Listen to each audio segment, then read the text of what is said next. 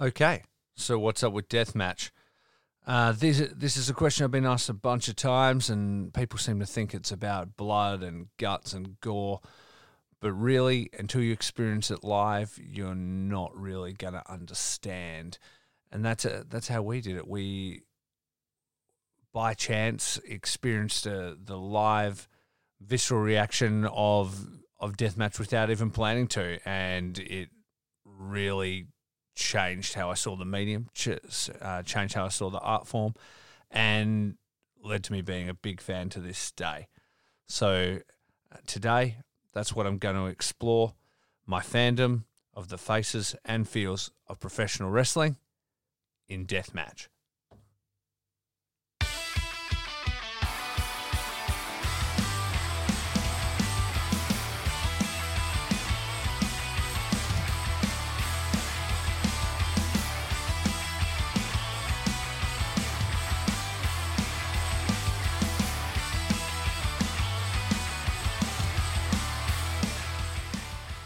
What it is. What's up? I'm Raf Houston, and welcome to this installment of Faces and Feels. Thank you to those who listened to last week's uh, first installment and my kind of proto cast of how I want to do this. Really, it's just going to be a rambling mess while I figure it out and get it all going and figure out what the structure I want to be. But I feel like the most important thing is to keep forging forward and keep creating and putting out content. So hopefully you find this interesting and hopefully I can find somewhere to go. So today, um, I, uh, as far as wrestling that I've watched this week, um, watched the big Double or Nothing 2, which is something that I really want to go into in depth at some stage, but I'm thinking about having a guest in to do that so we can have a bit of a chat about it. But overall, absolutely loved the the pay per view, uh, especially the Stampede match. I watched it twice, and we had like a great time. Um, my wife Amy and our good friend Momo, who often travels with us to see wrestling, got up bright and early at like I don't know seven a.m. It doesn't sound that early, but it is when you're getting up to start drinking and watch a pay per view, and watched it live. And we had yeah, just a killer time.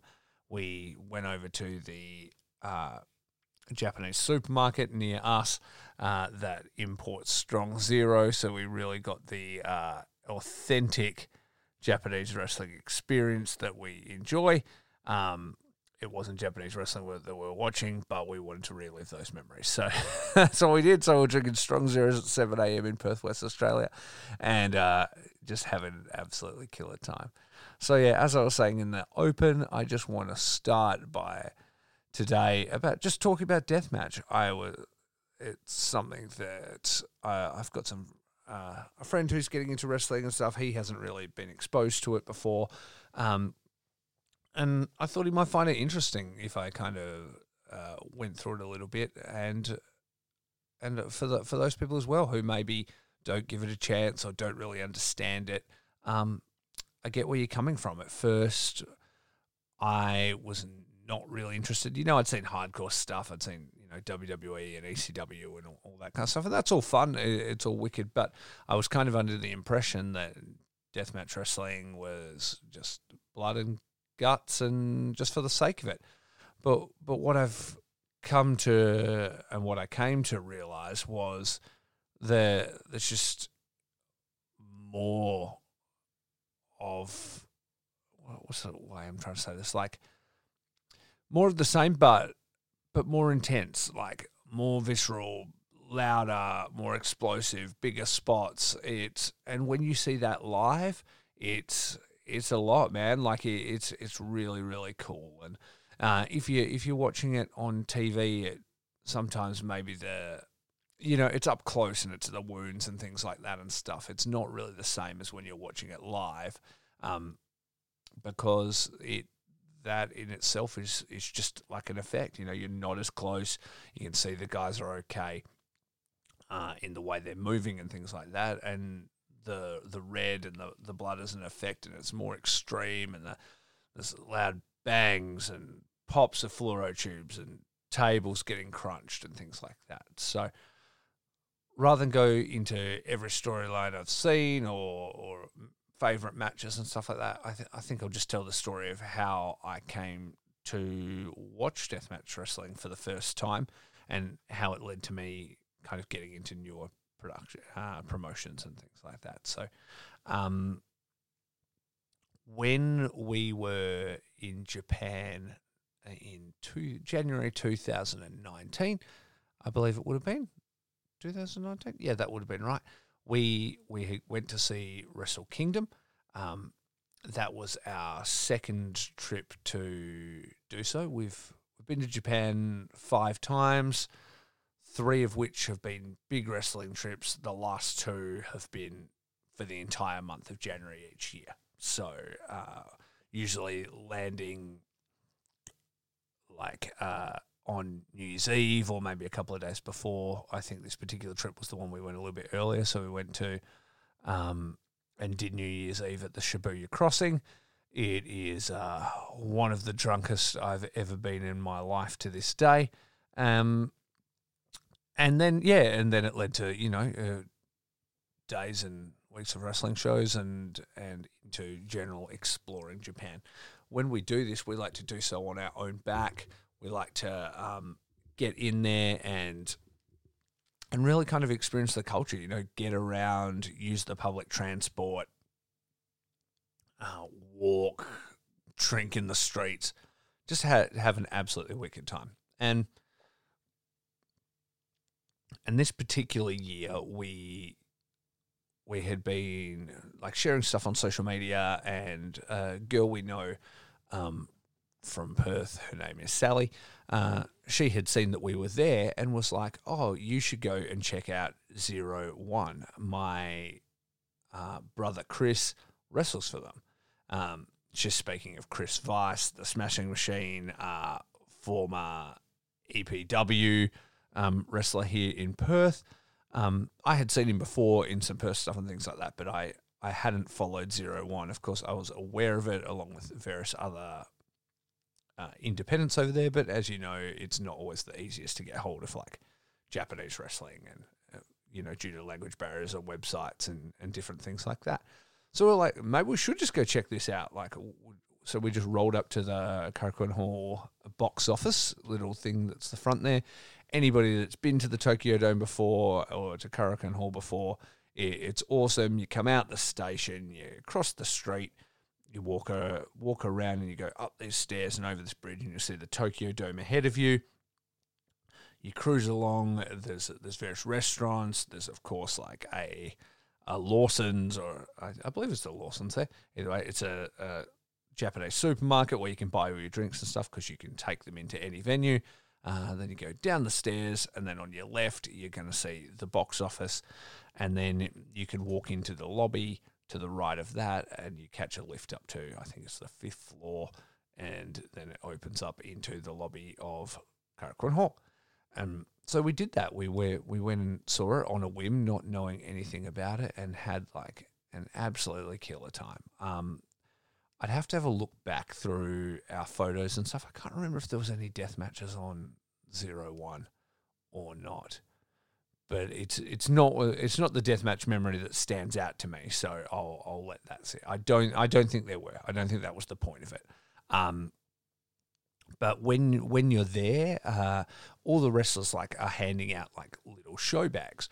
Um, all all the independent companies support each other and like how share wrestlers between them.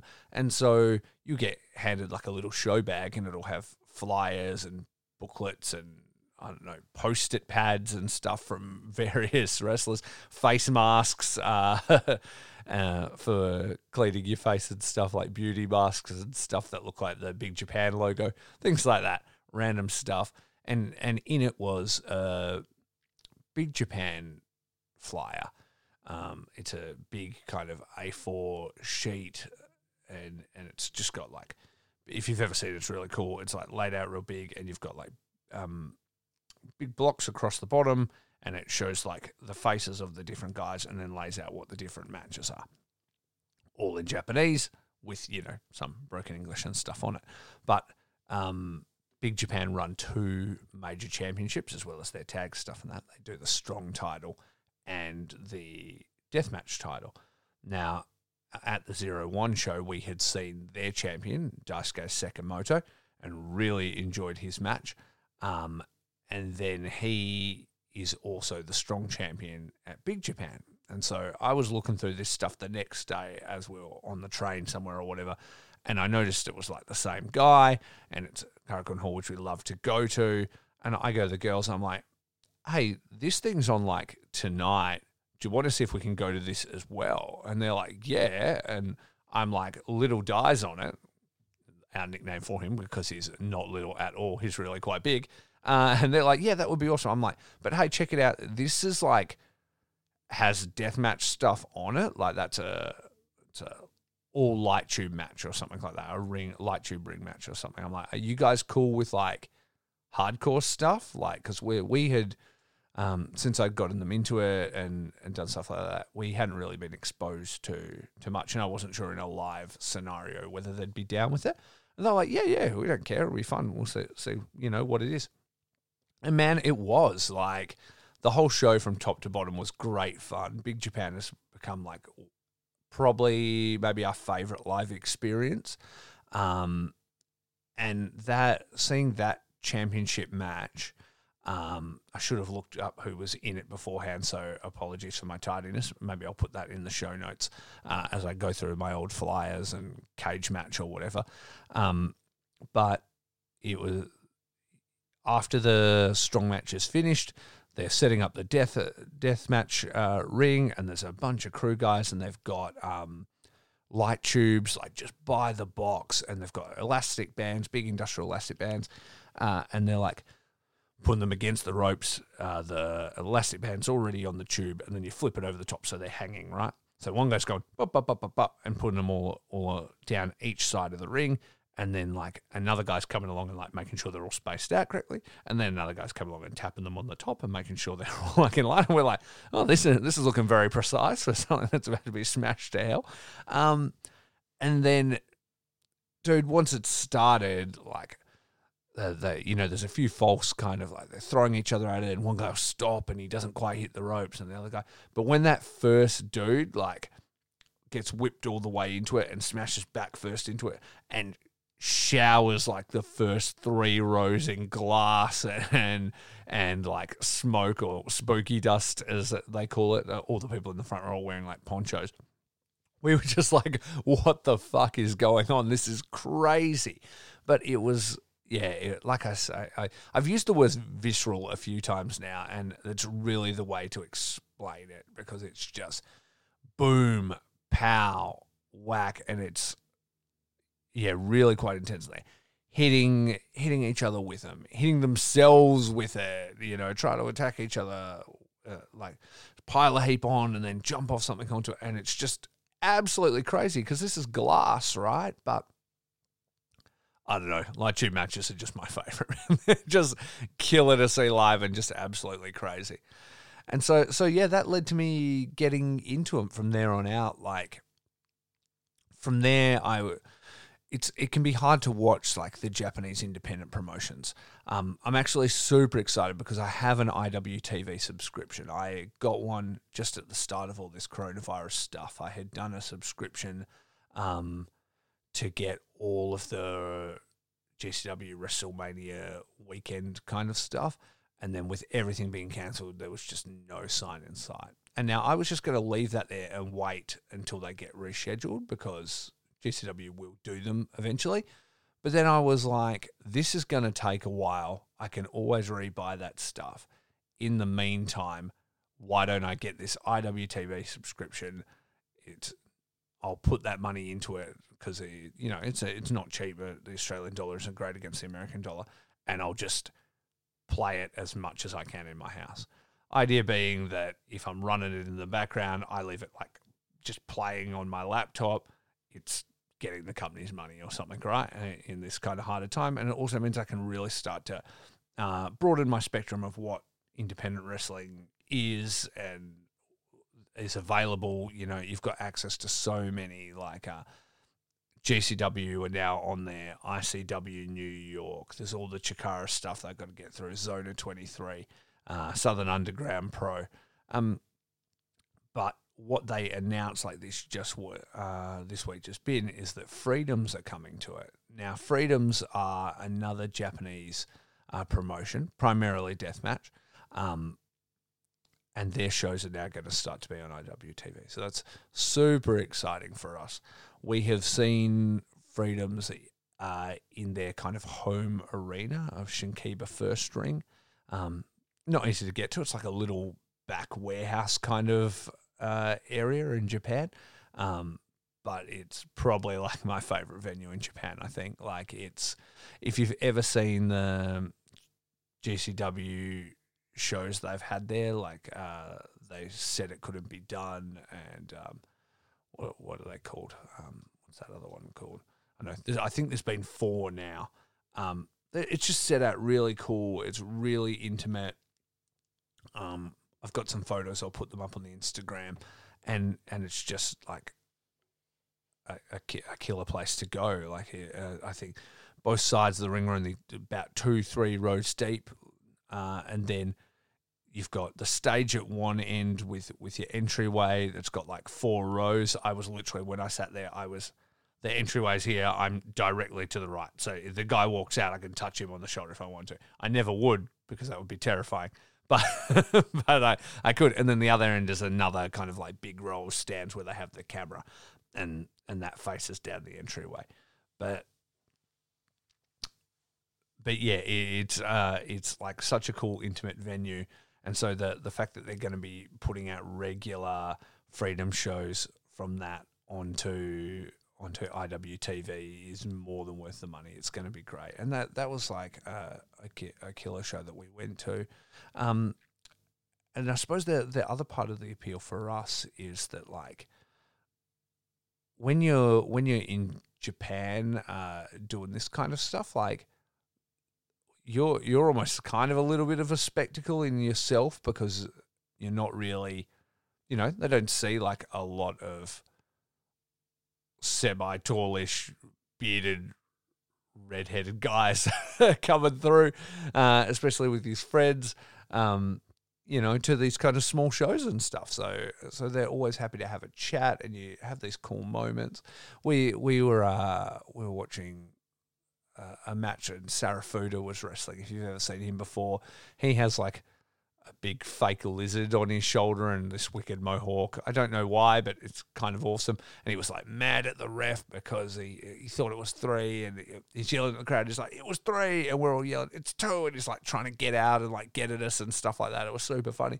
And then afterwards, he's like, all the tables are along along the wall, and they're all there, and he's like, "Oh, it's you," kind of thing. And then then we're having a laugh, and he's signed his little dinosaur sticker for us, and we're getting photos and tagging each other on Instagram and stuff. They're just really accessible, really friendly, um, and and it just all all lends to to that kind of experience, and especially I, I suppose it's a little bit different for us as well. Like in Australia, where if you're you're an American wrestling fan, there's wrestling everywhere all the time. It's part of like the constitution there. Um, like it's part of the fabric of, of what they've grown up with. You know, WWE and WCW and all these ECW and all these things are like part of society. They've grown up with them. They could always go to shows and stuff. But like Perth is one of the most isolated. If I think it's technically known as the most isolated city in the world, and we don't see that at all. There is some local wrestling here, and I do try and get to it.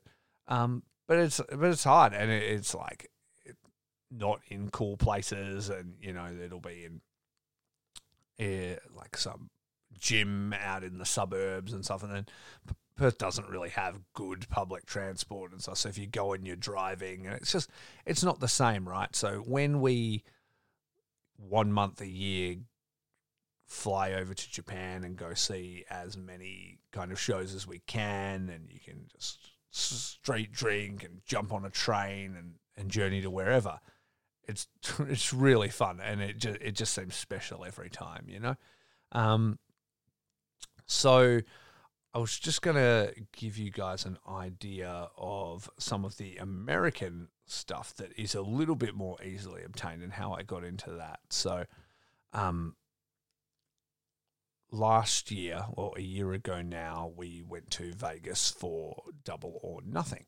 um, my wife surprised me with the trip. It was our 10 year anniversary.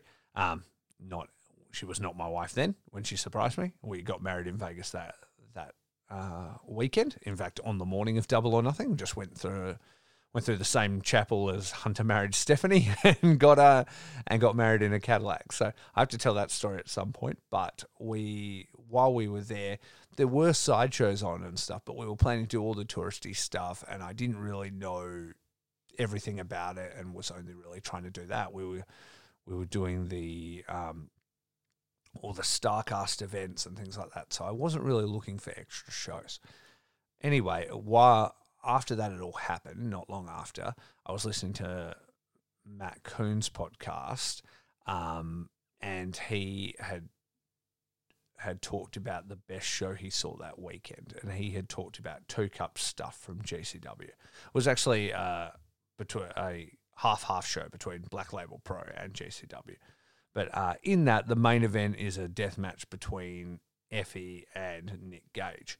Now, I had heard of Nick Gage before. I knew about some controversy with him, uh, like uh, having a death match with David Arquette of all people, and Arquette getting injured, like stabbed in the neck, and it really bad, and all this drama, right? So I knew who he was, and I also knew he was the only guy to ever die in a death match in real life.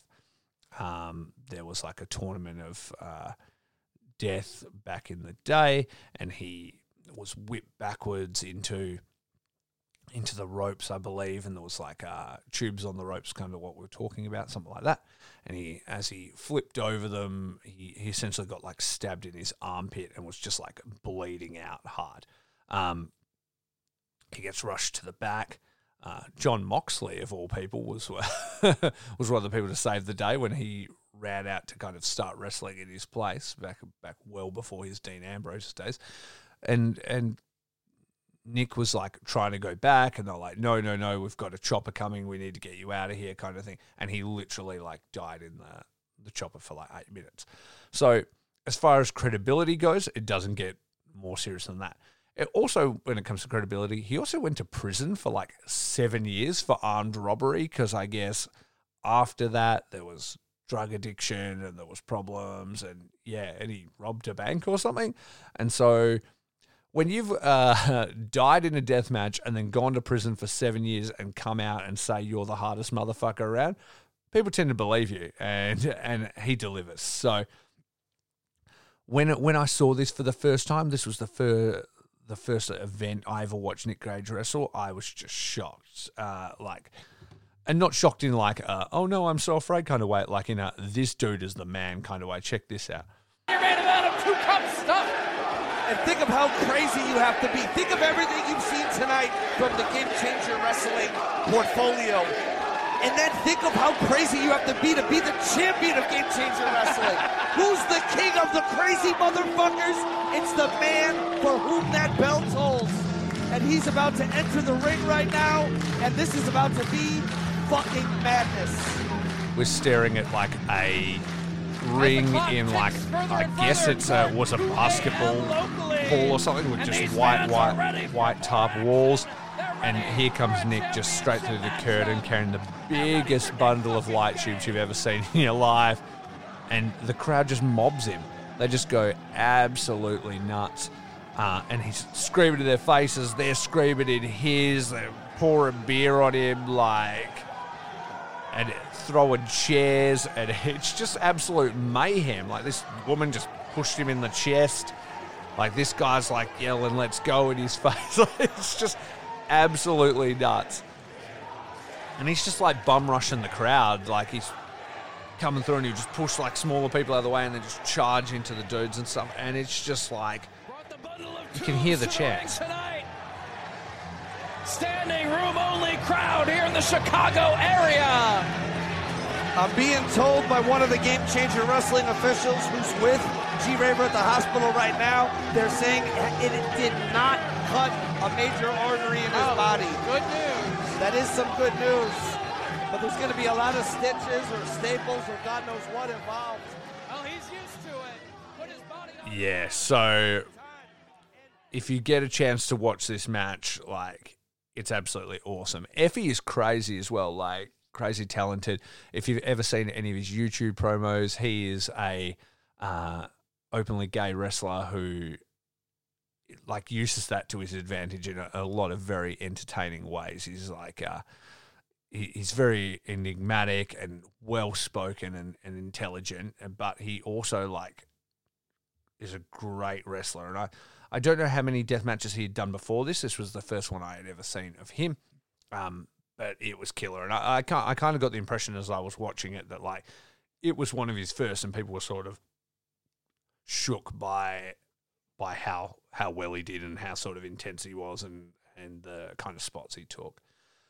But yeah, I've just got one more one more thing I want to play real quick here, and this is um, Nick uh, cutting a promo leading up to his own tournament, which is the Nick Gage Invitational. September 16th, GCW presents my fucking tournament, the NGI. That stands for Nick fucking Gage Invitational. Brought to you by Murder, Death, Kill Gang, Eastern Bloc Hate Club. September 16th, we're gonna be gang fucking affiliated in this motherfucker. Eight of the baddest motherfuckers from around the world. Each of these warriors handpicked by me, the king, Masaoka, king of freedoms, world champion, Miedo Extremo, DTU champion, G Raver, one of the hungriest, sickest motherfuckers on the GCW roster, Marcus Crane. This guy, he lands on pigeon spikes, punctures a lung. What the fuck's wrong with this guy? Shlak. One minute, this guy's hanging from meat hooks, drinking a beer. Two hours later, I walk by his van and he's smoking crack. That's still still one of my favorite promos. if you've ever seen Shlak, he's a pretty intimidating dude. He is like huge, covered in tattoos all over his entire body, including head uh, and face. Uh, massive, massive mohawk, uh, missing teeth, and, and uh, yeah, he's a, he's a pretty intimidating individual. And right now, I've paused it, and Nick is just staring at me with the grimmest expression on his face in a car park, black eye, just looking like the realest dude you've ever seen. And you can hear like the integrity in his voice, like in his promos and stuff, and you can see why people are drawn to him. And so after watching that, I was just like about GCW. Like they do all these shows in really cool like venues, like uh, nightclubs and stuff. The the fans are right up on the ring, going sick, and the vibe just looks insane. Uh, next time, if the coronavirus uh, ends and travel exists again and America doesn't burn down, um, yeah, I, I hope to return to Vegas and, and maybe see a similar show. That would be that would be absolutely killer. But yeah, if anybody uh, would like some recommendations on matches or if they have any suggestions for me, please feel free um, to let me know. Hit me up, uh, check out any images relating to the show, or shoot me any questions or topics you may have. Uh, Instagram at Faces Feelscast, Twitter at Faces Feelscast, or email facesandfeels at gmail.com. Uh, I'm going to call this one there. This is actually the second time I've recorded this episode because I don't know what I'm doing but I will continue to develop this as I go. Thank you for tuning in and all the best. RIP Hana Kimura, RIP Shad Gaspard. Everybody be kind to each other. Peace out.